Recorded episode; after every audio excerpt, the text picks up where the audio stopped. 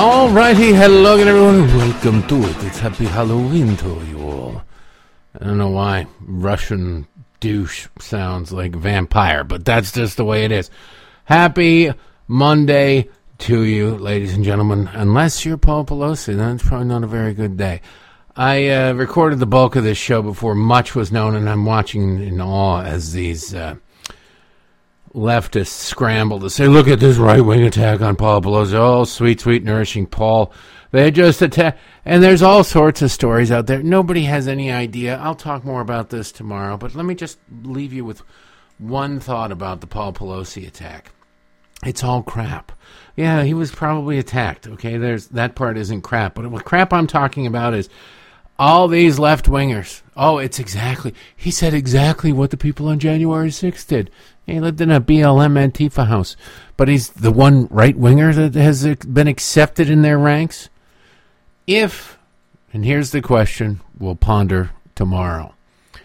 If Paul Pelosi, or if if the guy who attacked Paul Pelosi was running around going, "Where's Nancy? Where's Nancy?" Who told the police that? I don't know exactly how police crime scenes work, thank God. I don't ever really want to, but I suspect that they do not work in a way that when police do somehow curiously get called to a scene and are, in fact, dealing with somebody who has suffered severe head trauma to the point that their skull has been fractured multiple times, I'm pretty certain they don't badger and harass that person in lieu of medical treatment, right? We we gotta we I understand his skull is fractured. He's bleeding from his head. We watched him apparently get beaten in the head with a hammer, but we need to get some answers out of him before we let him go. And one of them is what did the guy say when he entered into the place? I think that seems like a a wildly insignificant detail in the grand scheme of the immediacy of the moment, but I could be wrong. I think that is made up. I think we'll find out in probably uh, a week and a half, in nine days, since we're eight days from the election, in nine days we'll find out that that was a load of BS. But that's just me. I can't imagine. The only other person it could have come from, if Paul was the only other person there, it could have either come from the attacker. I was running around saying, Where's Nancy? Or Paul, he was running around saying, Where's Nancy? In which case, he had been beaten, bloody, and fractured skull. Like, I'm pretty sure the police would make a priority of making sure he gets medical care rather than we find out exactly what he can talk about because he probably doesn't remember all that much in the immediacy of it after being beat in the head. Anyway, that's just my immediate two cents. Like I said, most of this was recorded. I didn't record about that because I, it's ever evolving, as is always the case. But Democrats don't wait for facts, they don't have a use for them. So why would you wait for them? We'll have more about that tomorrow. But uh, today we'll have a winner in our signed book contest. Down there, it's uh, either going to be Michelle Malkin or Judge Jeanine, and then we'll have a new book up autographed for your winning pleasure. What will it be? You got to wait till the end to find out, or go to patreon.com slash Derek Hunter Podcast or derekhunter.locals.com. Support the show, and then you'll find out. Well, I guess you'd have to dig through the comments, but anyway, let's get started with the program. Busy show, as always. Lots going on. Let me just start off first by saying congratulations to my sister Stacy, who completed her round of radiation for breast cancer. They caught it very early, so uh, it was like half size. The lump was half the size of a grain of rice, and so the, they just recommended radiation for anything they thought could possibly be cancerous. And she had to go through like a lot of radiation, but like a month's worth, four weeks worth, five days, maybe it was three weeks worth, whatever. But she had her last treatment on Friday, so good on her. It's awesome news. Uh, they didn't detect it anywhere else in her body or anything like that, and they got rid of it with a lumpectomy. But as a precautionary measure or whatever, I don't know. Doctors want to do something to you to fight cancer. let them do it, I say let them do it. All right. Like I say, we've got lots going on, a ton of stuff to talk about today. I, when I talk about pop culture, and I know a lot of people just roll their eyes. Oh, pop culture. Oh, it it matters. It doesn't have to matter to you to matter. It doesn't have to matter to you. Look, the, the governor's race in New York probably doesn't matter to you. You the odds of you living in New York or voting in New York are pretty slim. But it matters because it it it indicates quite a few things. It indicates trends nationwide. There's a possibility that that race is getting tighter just a few days, a week or so before the election. And if it is getting tight in New York, you know, what's it doing in Georgia? What's it doing in Arizona? The polls in Pennsylvania matter. You can say New York governor doesn't matter. Well, the Senate race in neighboring Pennsylvania sure as hell matters. And the people of New York, the Democrats, the independents of New York, aren't really all that different than the Democrats and independents in Pennsylvania. Now, they're different in quantity and percentage of the population, which is why New York is so deep blue, but the sentiments are very similar. So, if there is a trend happening in the country, especially in a place like New York, where it's even going to be a close race, I'm talking you know five points, and the polls indicate it's much closer than that uh, between Lee Zeldin and Kathy Hochul. Then that means things nationally and more important regionally. I think that um, nationally you can't really necessarily apply because, like I say, the people in Pennsylvania and the people of New York are very similar. The people in New York and the people of Arizona, Utah, probably less similar. So you can't really look at that as a trend nationwide, but regionally you certainly can. There's an important Senate race up in New Hampshire that the Democrats thought they were going to easily win. They thought they were going to easily win, and now it's it's looking close. Maggie Hassan is terrified up there in New Hampshire because uh, her opponent is Don Bolduc, I think a retired general. They've painted him as an extremist. Oh my God, he's a monster. He's got a really good video or ad out today. I don't know if he's. Hopefully, he, I don't know the media markets up in New Hampshire. A lot of states, you the smaller states, you have to buy in bigger states because their media markets just bleed over into your state because your state's too small to have it.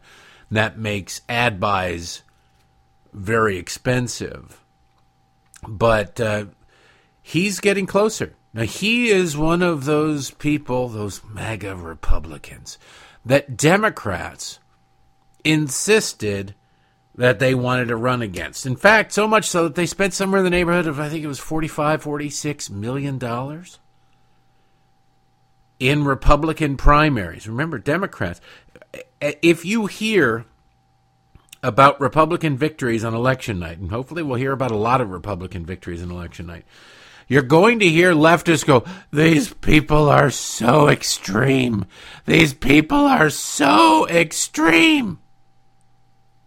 And you go, uh, If you really believe that, and don't believe that, but if you really believe that,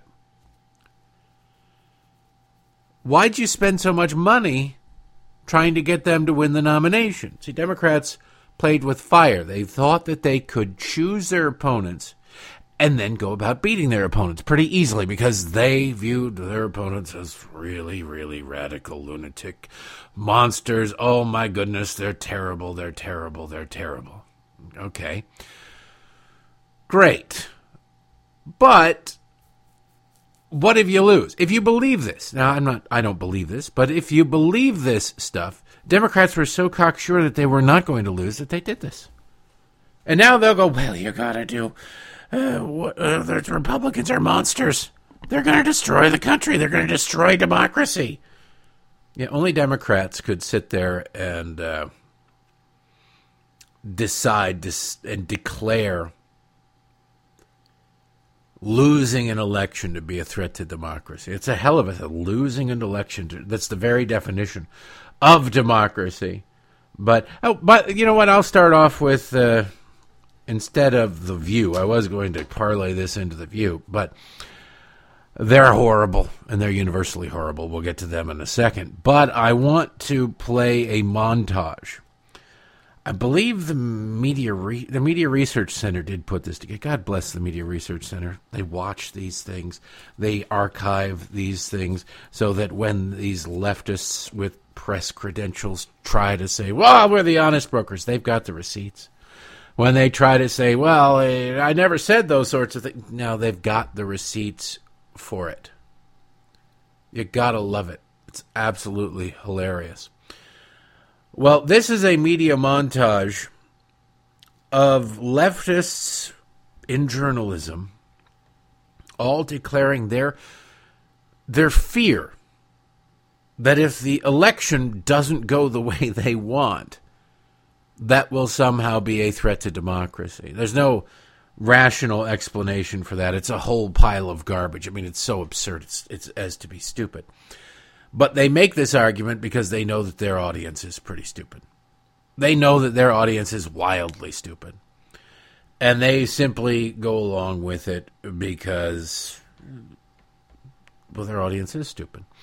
But they, um, it's the antithesis of democracy. Just listen, listen to the, you'll recognize most of these voices. You'll hear a lot of Joy Reid. You'll hear a lot of uh, what's her, who's the blonde woman on MSNBC who has no lips? What's her, Nicolle Wallace? Supposedly used to be a Republican, but boy howdy, she is. I guess maybe she was a Republican when she was uh, faithful to her first marriage, and then things went sideways. Listen to uh, this pile of garbage. We are watching Republicans not just destroying democracy in the dark, breaking into election officers and plugging stuff in. We're watching them do it from rally stages, debate stages. We could lose our democracy, and it could happen in 17 days. A majority of Americans believe that democracy is under threat. Democracy on the ballot, it's not just a slogan. A lot of Republicans in the last three weeks have suddenly found themselves deciding, hey, party over country. I'm wondering whether this puts America into the fast lane towards illiberal democracy. Uh, I'm not going to say that, you know, the GOP are Nazis at this point or whatever, but it certainly sounds very familiar. We will wake up the morning after Election Day. We might not even call it that anymore in two years. The future is not Republican Party, so they have to cheat. Do you think it's time to ask for friends and allies to come over and help us monitor our elections? Do you think it requires you know, a democracy commission. The Republicans have an explicit incentive to make the economy worse. They will cut Social Security. They're going to cut lunches for children. If Republicans win control of one or both houses of Congress, they will do everything in their power to sabotage the economy. They are not going to help you. So why would you vote for them? Millions of Americans are scared. A lot of Americans are right to be scared tonight. Why shouldn't we be scared? Democracy is on the knife's edge. Mr. President, I'll be honest. I'm scared. I'm scared. Mr. President, I'll be honest. I'm totally scared. Okay? Scared, scared, scared. Really? You're scared. Democracy is under threat if we lose. Hmm. They've actually been saying this for a long time, uh, years and years and years. Oh, we'll lose our our democracy's on the ballot. You hear the this is the most important election of our lifetime, and I loved uh, in what was it? I think it was 2016. It might have been 2020 or er, 2014 but I'm pretty sure it was 2016 when her mom was on the ballot. When Hillary Clinton or uh, Chelsea Clinton had this. Chelsea, you can see why Chelsea Clinton doesn't really do interviews. She's not.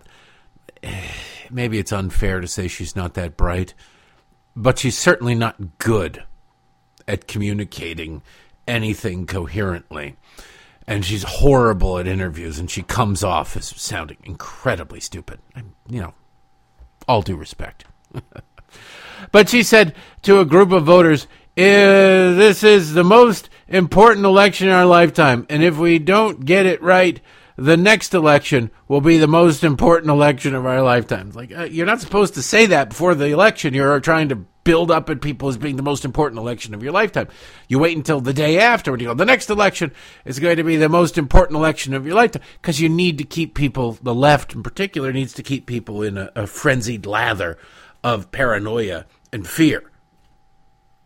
That's what they need to do. That's what they try to do. Every once in a while, they boil over and burn a city or beat the hell out of people on the streets or try to kill police officers or something like that. But that's all forgiven because it's all in the name of, ju- you know, attempted murder in the name of justice, burning down buildings in the name of. Ju- if you do anything in the name of justice, Democrats will pretty much forgive you. It's it's their gift, really, to humanity. Awful people. But to sit there and say that if you lose a free and fair election, it will be a threat to democracy is absurd. There is one party that is trying to nationalize, federalize, set the rules, change the rules for voting and how elections are run. Those are the Democrats. They want to impose it from the federal government. A top down, authoritarian, very Soviet style of management of elections. The damned Republican monsters, totalitarians, want to leave it to the states. Oh, why? That's, of course, that's all part of the trick. That's how these Republicans work, they say. That's what they're trying to do. No, no. It's easier to change state law than it is federal law. Plus, there's that pesky thing about the Constitution giving the power to run elections to the state legislatures. I know it's wildly unpopular. But uh, Democrats spent the last four years telling us that anything short of setting up a polling place in the living rooms or bedrooms or wherever it is that they want it of black people in Georgia is disenfranchising black people. I think black people in Georgia were surprised to learn that uh, Democrats viewed them as so totally and completely incapable of even taking care of themselves in the most basic of ways. And that may well have opened the eyes of a lot of people on the left who said, wait a second, these Democrats really think we're idiots. These Democrats really think we can't take care of ourselves. And on that front, they said, well, maybe we should listen to what the other side says. There's something to be said about forbidden fruit. If, you know, you got a daughter, a teenage daughter, and you say, I forbid you to date that boy. Well, guess who now just moves to the top of the dating prospect queue? On a lot of, not all girls, but on a lot of them. My uh, eldest daughter, I could see her going, if I said that to her when she's 17, going, well, all right, you you made a fair point. She's very good. She's she's she's very uh, easy to well not manipulate, but she's not a rebellious type. The other one, she would definitely like run off to Vegas and get a quickie marriage if the second he said, "I'm not really sure I like that kid." All right, well that's it. He's the one. It's forever. There are certain people that need certain sorts of motivations, and other ones who will listen to experience and go, "You know what?" I think you're right. Now, which is right, which is wrong, depends on the circumstances, but that's beside the point. I can tell you that in these circumstances, all the Democrats are lying. These people, while they play stupid on television, are not, or at least what they play on television is not in this sense. They know exactly what they're doing. They know what the definition of democracy is, and they recognize that their side is not popular right now. That'll probably change, unfortunately, but right now they are not popular. They need to justify losses so that they can delegitimize victories. They preemptively, oh, it's a threat to democracy. They're going to cheat in 2024. Really? It's 2022. They're going to cheat in 2024. We had Hillary just the other day saying, we're going to, they're going to cheat in 2024. Well, it's not a far stretch to go. They've cheated in 2022 if Democrats lose. They did it in 2016. They did it in 2000. They did it in 2018 in Georgia. They've done it elsewhere. If you remember back in 2000, here 2006, 2008, maybe it was 2004. It was the early 2000s. There was a guy named Dino Rossi. I think I don't know why I remember his name. He was running for governor of Washington, I think it was. And on election night he won. And then it was so close that they had to do a recount. Now he'd won up until that point. He'd even won, you know, all the and then when they got the recount, suddenly they started finding ballots in trunks of cars and thinking, "Oh, look at it. We had to count these ballots." And the liberal courts out there said, "Well, we must count these ballots." And it ended up switching the election from Dino Rossi to the, the woman he ran against. Now, it happened, I think, two election cycles in a row. So you never count Democrats out. But they're the people who will tell you that democracy is on the ballot. And if democracy gets wrong or goes sideways, we're going to go to the trunk of the car and we're going to find more ballots. That's how, by the way, Al Franken became a United States Senator. He had lost. Had, uh, there was a recount. Actually, he was slightly ahead. And then miraculously, they found a box full of ballots in the trunk of a car. Who puts ballots in the trunk of their car? Democrats do. All right, so uh, being a dutiful host that I am, I uh, I'm able to talk and work the computer simultaneously, and it turns out that my memory is even better than I thought. Not only am I brilliant, but I often agree with myself uh, on things, and I often find myself going, "Where did I pull that from?" The answer is usually out of thin air, but I looked up Dino Rossi 2000, I mean, granted, I gave myself a pretty wide berth. It was either 2012, 2008, 2006, 2004, whatever it was. I knew it was the 2000s, the 2004 gubernatorial campaign. Now, this is a summarization of it from Wikipedia, but the facts as I remember them are accurate as well, just to give you the gist of it. Rossi decided to run his 2004 gubernatorial campaign, decided to run 2003 but was already facing an uphill battle in terms of money raised, low name ID, blah, blah, blah. I uh, won the nomination to run against Democrat Christine Gregoire, who had already raised $1.15 million by December, only weeks after Rossi officially kicked off his campaign. Furthermore, the previous two GOP candidates for governor had lost their campaign bids by 16% and 18.7% in 1996 and 2000. So you see, it was an uphill battle. But Gregoire was a particularly bad candidate, unpopular Democrat. 2004. Well, the 2004 election, 2.8 million votes were cast for governor. The initial vote count, you got to love the use of that word initial. The initial vote count had Rossi ahead of Gregoire by 261 votes. Now, that's a razor thin margin out of 2.8 million votes cast. Now, that required a recount right? So they did the actual recount. And it turns out that after this, there's another recount. After the second recount, Rossi still led, but this time only by 42 votes. Now, you talk to election professionals, you talk to anybody in the election business.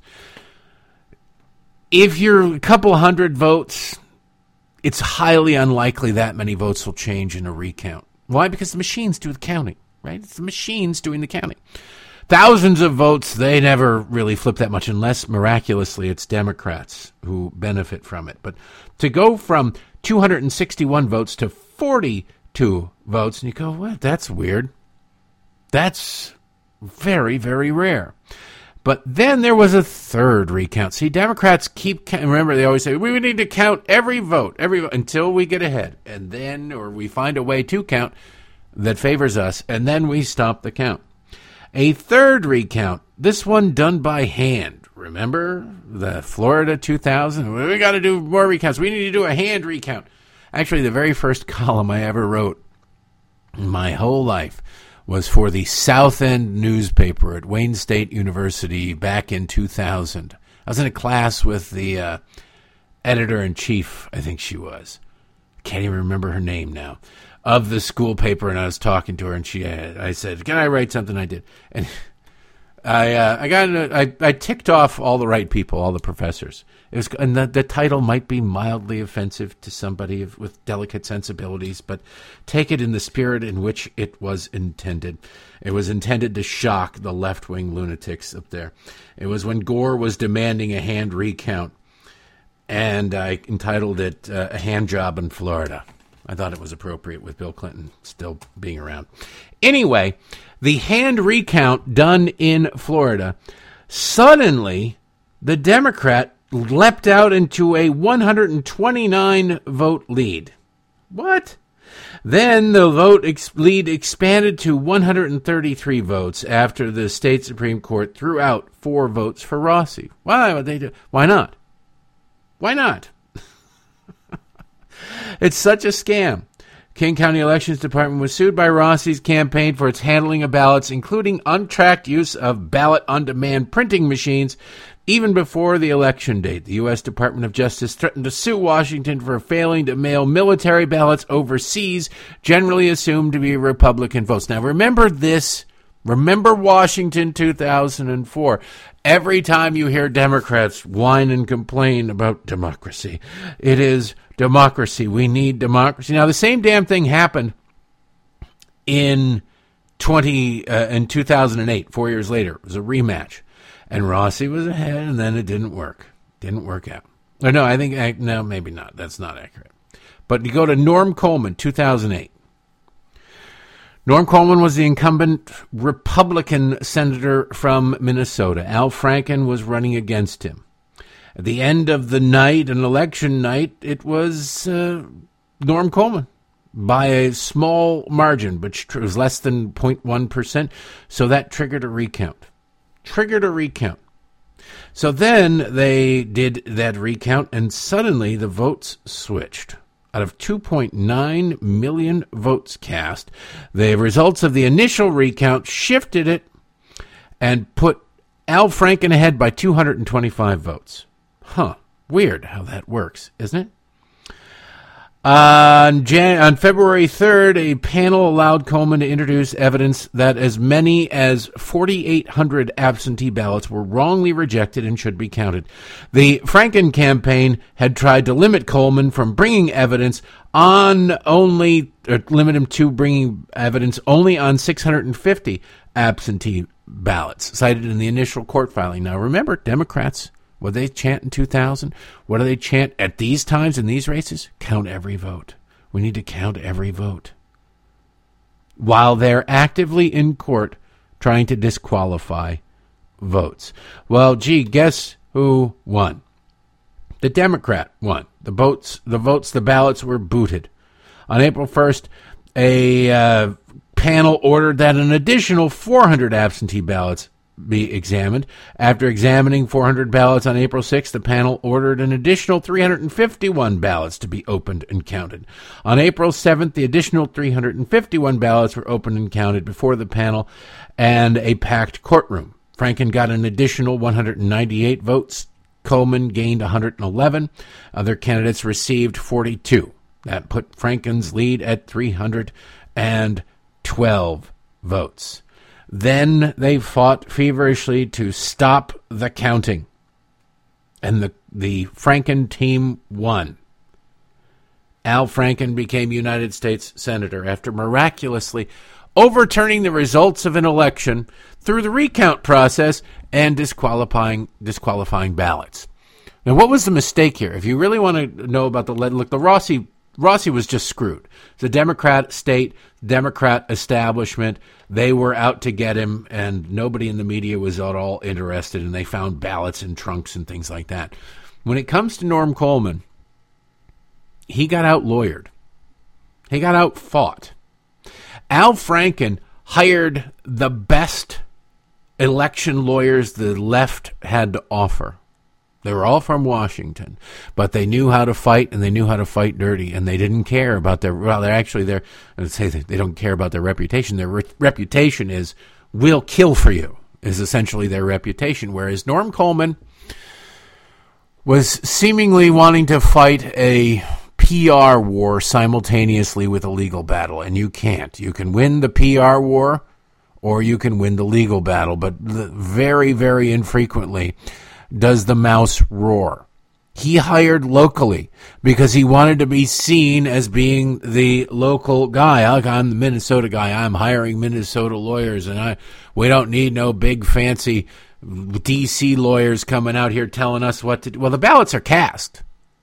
It's too. You're not going to influence any vote. You might influence public opinion to your side a little bit, but unless they voted for you and they got a marked ballot in there already, it doesn't really matter if polls show 80% of the people think that Norm Coleman is the best guy for the job because he hired local election lawyers. I go, that Franken campaign would have gone, that's really interesting and neat. Congratulations to them. We'll make you a plaque. We're going to Washington because we're going to fight to win. That's what you have to do if you want to win. I, I don't know if you want to win or not. I don't know if these people want to win. It's a matter of how hard you're willing to fight. And sometimes you, you can't win because sometimes you lose. But other times you do win, but you end up losing because you fought wrong or didn't want to fight at all. These are two shining examples. So it always throws up red flags to me when I hear Democrats whining about democracy because I know that they don't mean it. And I know that they'll do anything to undermine it in reality. They'll do anything to undermine it in reality. It doesn't matter what it, how far they have to go, how absurd it is. It's when it comes time to be sworn in they want their candidate's hand on the Bible or the Playboy magazine or the the trans book of rights or whatever the hell it is, the, the uh, anti-racist handbook, whatever it is they swear in on. They want the victory. They're a lot like the, you know, the Houston Astros World Series going on. They're a lot like the Houston Astros used to be. They're like they're like the people who juiced in baseball.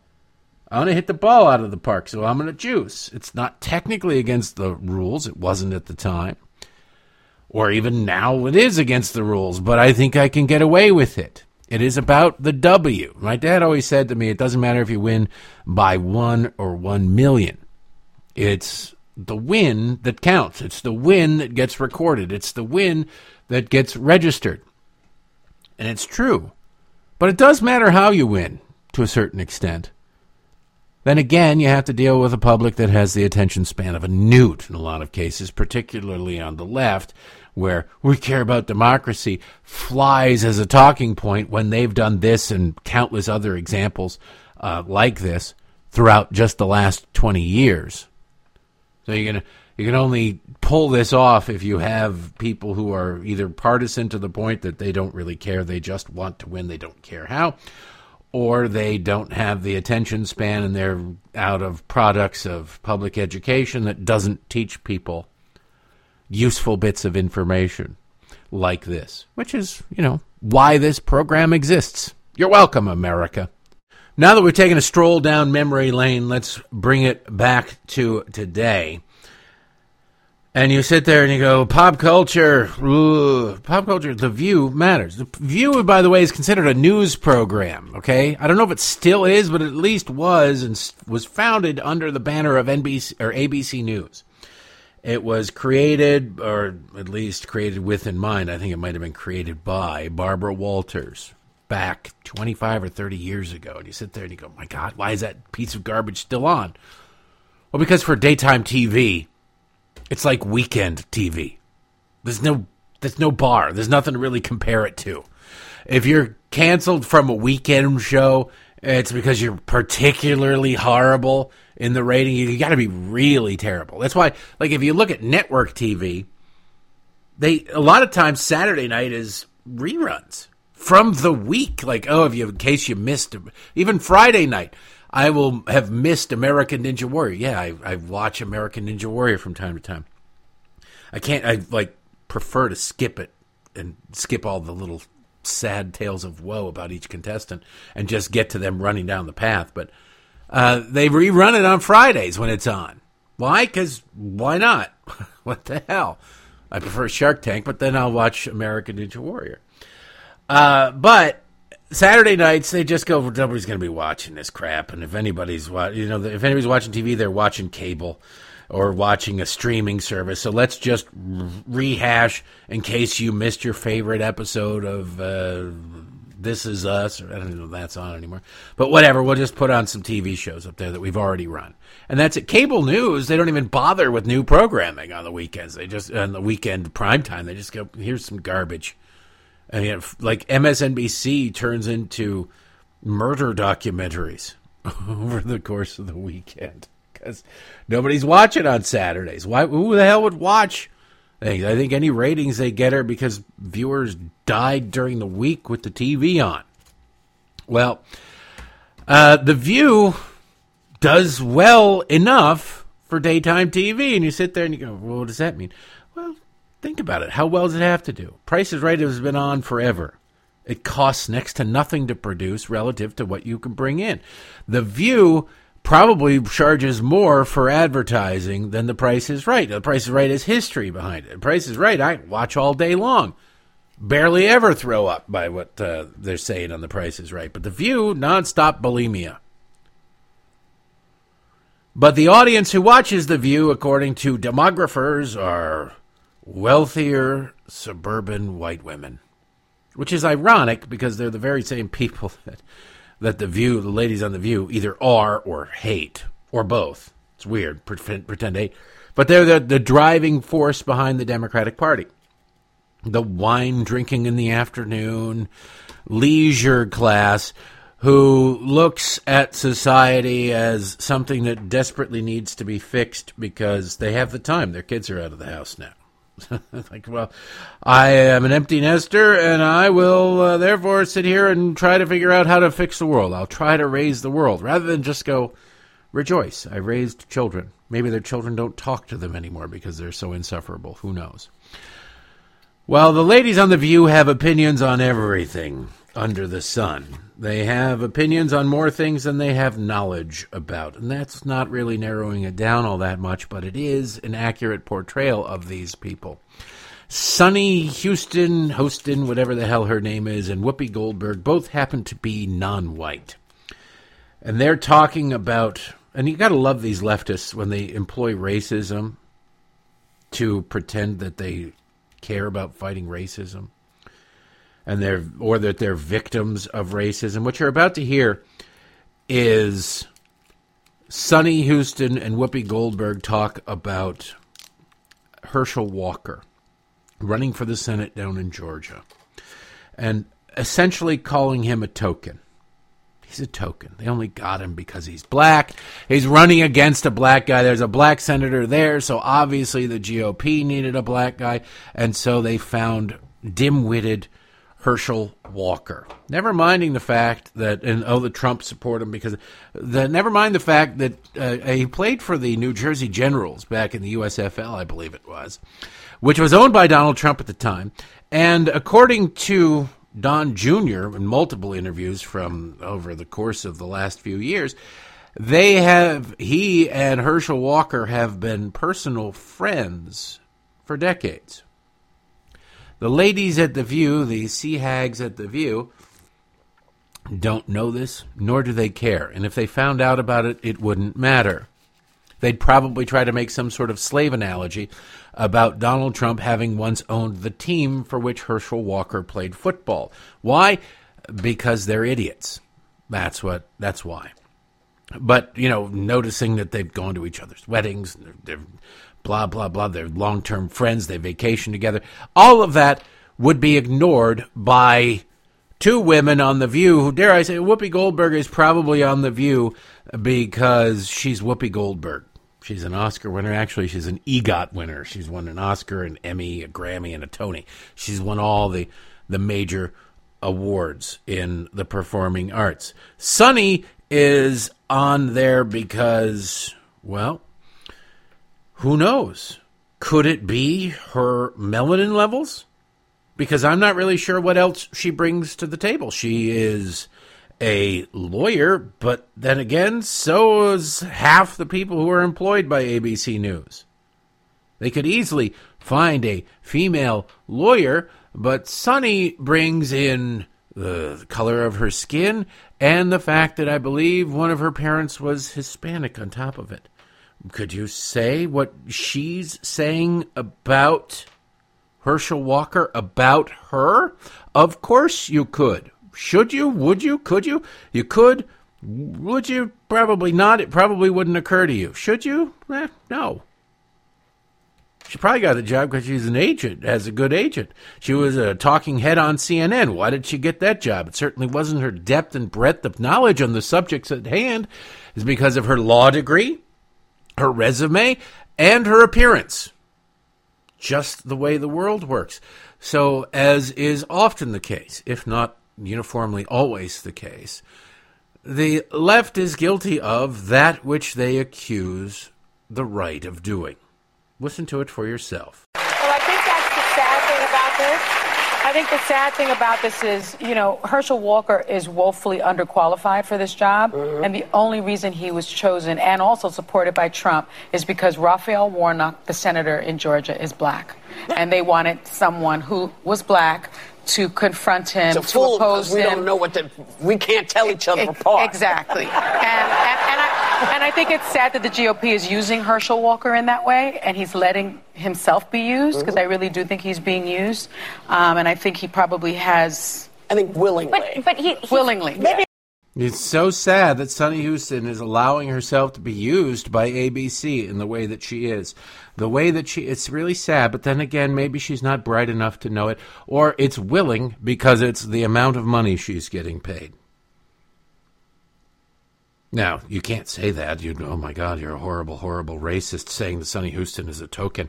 But she can say it. Now, just like two weeks ago, she was saying, people are calling me racist on Twitter, and I'm not really sure why. Well, you, know, this might be why. I understand you don't watch The View, Sunny. And it doesn't seem like you pay attention too much to what's going on on The View either while you're sitting there. But that's essentially what she's doing. That's what she's saying. Ah, they just needed a black guy. And Whoopi's like, yeah, because they all think we all look alike. We all nobody thinks anybody looks like you, Whoopi, except for maybe a retired outside linebacker. Nobody's going to be confusing you with anybody, Whoopi. You don't talk the spewing the racism. Ah, everybody, everybody thinks you all look alike. What does that mean? That means that white people are racist. It's just a sort of backhanded way to say white white people are just horrible, horrible racists. Just horrible, horrible racists. And if that weren't enough, Whoopi Goldberg well, the Republicans think all Democrats are dumb. All black people are dumb. They think we all look alike and we can't tell each other apart. So, wait, are you saying that you'll only vote for somebody because of the color of their skin, Whoopi? That's it? And you say, well, Republicans are saying that? You'll vote for somebody for the color of their skin? Because there's one party that insists, that looks at people and goes, oh, this is how you're going to vote. This is how you must think because of the color of your skin. And if you don't, you're an Uncle Tom. Let's get Senator Tim Scott talk to him about this. Or let's get Ted Cruz. You just had Ted Cruz on your show last week, and you all little harpies started screaming at him. He is a Hispanic man. He is an ethnic minority. And yet you looked at him as so he had a third eye in the middle of his forehead. How dare you think these ways? You look at somebody and say, This is how you must be. Oh, you're gay. This is how you vote. I'm sorry, but I find that particularly boring. You know, my friend, one of my oldest friends, my actually my oldest friend is gay, and uh, he's conservative. He's a Republican. Talk nothing. He's supposedly writing a book. I keep on calling him, telling him to keep writing. But he's he's gay and a Republican. That's wildly interesting. I wouldn't care which way he voted politically. He's still my oldest friend and, and a good friend, and he'll be there, and I'll be there for him. But he is uh, he's interesting because he's not the stereotype. He bucks the stereotype. He bucks the trend. But he lives out in San Francisco, so he's not really totally bucking the stereotype. But he also lives in fear of people finding out what he really thinks, what he really wants. He's not a real super right wing conservative, but he's certainly he looks at what's going on. He goes, "What the hell is going on here? I can't support these idiots, and things are costing more, and it's the Democrats' policies. He understands how economics works and everything, and it's, but he can't talk about it to certain people.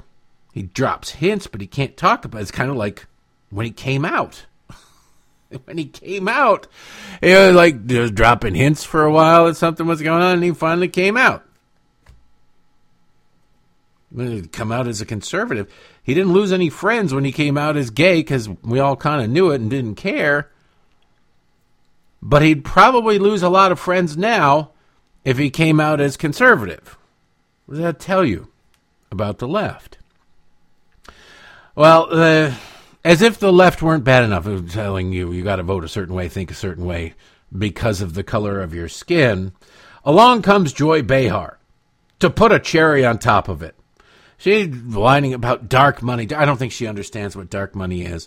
She certainly doesn't care that Democrats get more uh, quote unquote dark money than Republicans do.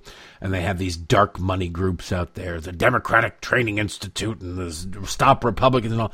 And they're spending hundreds of millions of dollars in dark money, super PACs to elect Democrats. They don't care about that. She says uh, Republicans, the only reason they're winning is because of this dark money and not really out of Dale Carnegie on how to win friends and influence people. Republicans are only doing well in the polls because they're being they're lying to the public and the public is just so damned stupid that they believe Republicans. Yeah, here you go. You're an idiot. Vote for me. Not exactly the most compelling case.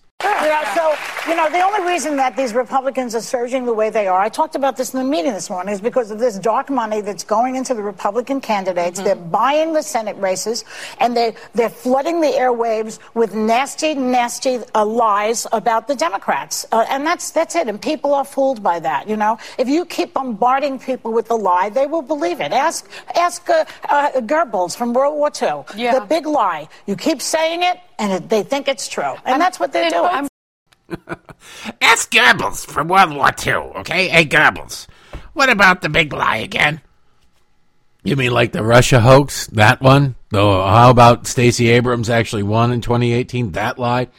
How about if Democrats don't win, it's a threat to democracy? If they lose a Democratic election, it's a threat to them? That kind of lie?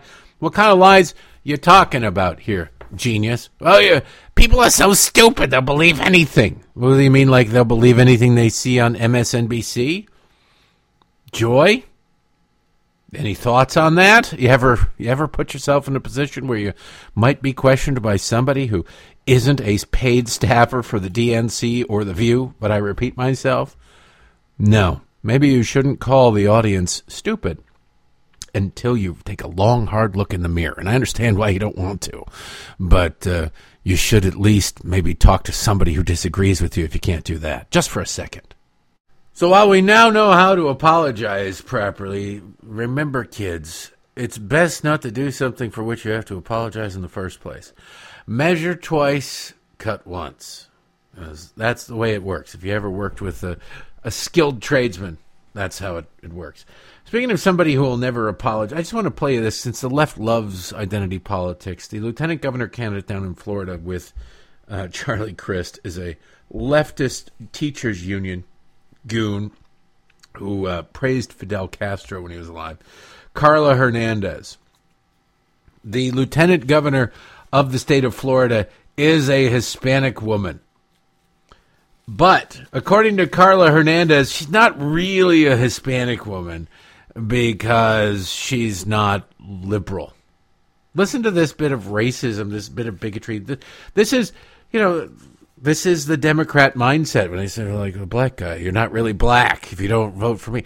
That's this mentality. Um, but but but I have a very diverse background because of where I grew up and um, just the environment that I grew up in. Um, I'll tell you this: I know that you know technically she's considered a Latina, uh, but I think that her Latina card should be revoked. Mm-hmm. Uh, the moment that she said and she was okay as a Cuban American, saying that she was okay with putting Cubans on a bus and sending them to Delaware, which is where President Biden lives. By the way, the compassionate president that came over here and saved us because he's the one that's provided us all the resources that we have right now. She said that before before I was launched as lieutenant governor. She is a cubana arrepentida. You don't do that. You don't lose touch. You she's she's completely um, you know, out of touch with her community. So I like to think that I'm the only Latina running for this seat. Mm-hmm. Um, and really that I represent all all of our issues, all of our community communities. Um, you know, I was born and raised in Hialeah. I'm an American, but I'm very proud of my Latino heritage and very proud of everything that we represent. Uh, you imagine that? Well, she, you've got a Hispanic running mate, but she's not really Hispanic because she she thinks differently than I believe Hispanics should think, and therefore she's not. She's a Republican. So no, no, no. She's she's not really. She is. She's Cuban. They're both Cuban, but she's Cuban in name only. She's just sort of calling her racial slurs. In the name of tolerance, of course. This is how the left operates. Obey. if you don't obey, if you are uh, uh, thinking for yourself, if you refuse to conform with what the leftist hierarchy believes or will tolerate you thinking, it's fair game. It's game on. Remember a few years ago when Donny Deutsch was going after Marco Rubio, called him a coconut. Now, that's not something you call anybody on an average day. When's the last time you heard anybody called a coconut? What does that mean? Well, coconut, calling Marco Rubio coconut was means that he's brown on the outside and white on the inside. It's a racial slur. But Donny Deutsch said, Oh, I had no idea. I had no idea. Well, then why the hell did you call him a coconut? Are you hanging out with racists who don't tell you about their racism? Are you an idiot? That's entirely possible. But he just it, it just was able to slide. Yet George Allen was ruined over macaca because racism or something. The double standards are amazing. Liberals are really just corrupt, evil SOBs. Of course, the uh, the big news in social media, and it's kind of funny watching these leftists meltdown, is that uh, Elon Musk actually bought Twitter. He did. I didn't think it was going to happen. I thought maybe it would happen the first time, and then I thought, well, it's not going to happen. And then it actually went through. It did it. He did it. He dropped the money on it. So good for him. Now the outlets like the Rag, the Independent, R.I.P. Twitter, twenty or two thousand six to twenty twenty two, dead at the hands of Elon Musk. A whole bunch of leftists are out there going, "I'm going to have to quit Twitter now because Elon Musk is going to make it so full of hate." All right, yeah, sure, uh, totally full of hate and hate and hate when you're a, a, leftist and you go, "You guys are all monsters, and I hope you die." And somebody says, "Screw you, pal!" Like, oh, why so much hate? Why is there so much hate out here? Oh my god, all these people are just sending me so much hate. just, oh, leftists, eh, you're just evil. Uh, speaking of evil, Jane, Fonda, it's not often that you get to play a Jane Fonda clip. Uh, but it's also less often when Jane Fonda is the the voice of reason in that clip. I swear to God. She appeared on CNN with host Laura Coates. Now, I don't know who the hell Laura Coates is. She was filling in on the CNN primetime. They're trying to figure out what to do with their primetime lineup because it sucks and nobody watches it. So they're trying out a bunch of people. Laura Coates is a uh, a woman of color and a journalist, and she was interviewing um, Jane Fonda about the well environmental music. Jane Fonda is a big time environmental lunatic. She for a while was getting arrested every Friday up on Capitol Hill, up on the steps of the Capitol, uh, protesting for the planet. I think she's knocked that off, but she uh, she's still a big time environmentalist. So they had her on, and Laura Coates asked her about these idiot left wingers who are going, "Hey, you know what?" We need to glue ourselves to stuff and try and smash and pour feces and paint and whatever else on priceless works of art in the name of saving the environment. Because they always ask, what do you care more about, this piece of art or human life? And I always say, well, if we're talking about your human life, the art. But, um, well, listen to this exchange because Jane Fonda actually says it's not super productive and and blocking traffic is not super productive and she doesn't support it. I think it's very disappointing to Laura Coates of CNN. In terms of using your celebrity, I wonder the way that you have gone about it from Fire Drill Fridays and beyond, the way you've gone about to be consistent. What do you make of what we're seeing in some, you know, art museums in some areas of the world where people are throwing food onto revered works of art as a way to draw attention. Do you think that this tactic is something that is getting the attention and put and moving the needle in a way that, say, your work has? It certainly gets attention, but I, I think that it makes people angry. Hmm. You know, I mean, I have been arrested a lot of times for engaging in civil disobedience which is do- doing things that are against the law if the law is wrong. Um, but I have avoided, for example, blocking freeways and things that will, you know, the average person wants to get home for dinner or wants to get to where their kids are in school or whatever. So I, I'm not particularly in, I understand where the anger comes from. I'm not in favor of doing things that are going to make the average working person angry because it, it affects them and their, and their lives. And, you know, some argue that maybe it affects the way they view the overall movement. That could be counterproductive. Possibly. You never know. But all I know is the, the amount of work that's being done and the work through your PAC as well. Thank you for joining us this evening and making sure that the lines are drawn and the bridges are felt for the electorate about what is on the ballot, even if some things feel like they're in invisible ink. Thank you, Jane. Yeah. Thanks a lot. I appreciate being here. Thanks. Thank you. I mean, it gets really sycophantic there at the end, kissing her butt. Oh, you're the best, you're the best. But she was seemed genuinely disappointed that Jane Fonda wasn't saying, yeah, you know what? Uh, we need to set more cars on fire. We need to really uh, glue ourselves together and block as many freeways as humanly possible. That's the way to go. Jane Fonda understands, for all her flaws, that if you go up and start shoving people or ruining their day or their life, they're going to go reflexively go, I don't, I don't really give a damn what you support. I don't really care. Go to hell and it's counterproductive. The CNN activist doesn't get that. So then they had an exchange between uh, Laura Coates and Alisyn Camerota. You can tell in the wrap up there, and even in the question, that Laura Coates was hoping for a different answer from Jane Fonda.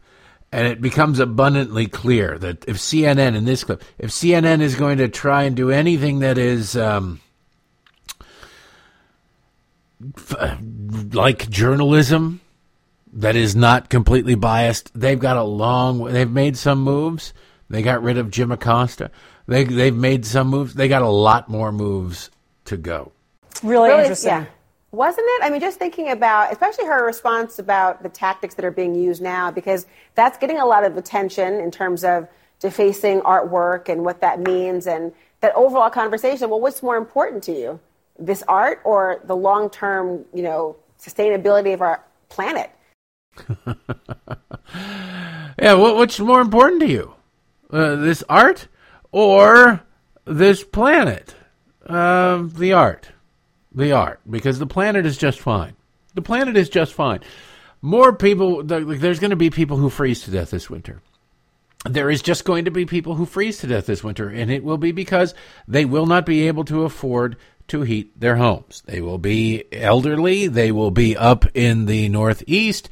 They will likely not have families or not have families that are particularly good or like them. Maybe they were bad people. I don't know. But they will be living alone in the Northeast and their uh, ability to heat their homes will be beyond their grasp thanks to the Biden administration and the destruction of the energy sector of this country as a matter of policy, it's a deliberate act.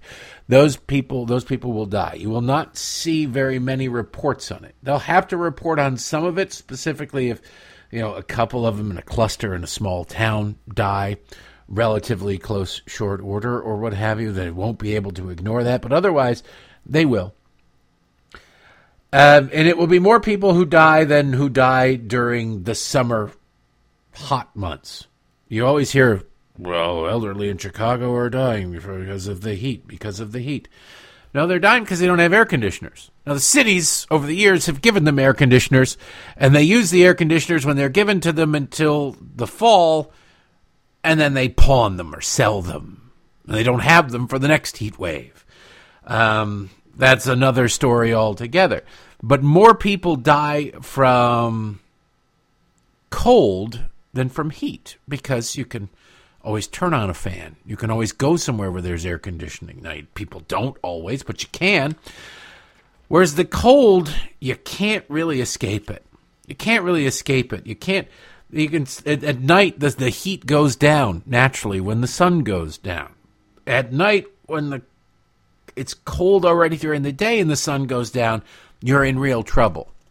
Cold is way more dangerous than heat ever was. And the Biden administration, the Democrats, have made staying warm in the name of fighting warming, oddly enough, that doesn't exist, way more difficult and uh, nearly impossible for far too many Americans. So you just what? I'm making a morbid prediction. I don't want to do it, but more people are going to die this winter and then who die in heat waves, it just won't be widely reported because it doesn't help serve the Democratic message. It's weird how that works, isn't it? Not really. All right, that is enough for today. Like I say, we'll get into uh, the all the things. God, journalism sucks so bad. We'll get into all that stuff about Paul Pelosi tomorrow. As for now, who won the signed Michelle Bal- Malkin book in defense of internment? A guy named Don. That's right. That's all I know. That's all I have is a name, Don, first name. You have a message from me, Don, through uh, your uh, support program thing. Check it out. Go to where you commented and check your messages on there. It's not on the comment. Congratulations to you. You'll be getting a signed copy of Michelle Malkin's book. And since Michelle Malkin was so uh, popular with the kids and Judge Jeanine is still up there, let's have a rematch, huh? Why not? A death match. Two books enter, one book leaves, Thunderdome style. We have Michelle Malkin, who built that. The er, a we inspiring, or uh, a we. Good lord, I'm stupid. Awe-inspiring stories of American tinkerpreneurs. So check that out. It's autographed by Michelle Malkin. Go to patreon.com slash Derek Hunter Podcast or derekhunter.locals.com. Enter to win there. And then a week from today, you could be uh, a winner. You are a winner anyway, right? If you support the show, you're a winner. Appreciate you listening. Happy Monday. Happy Halloween. We'll see you tomorrow.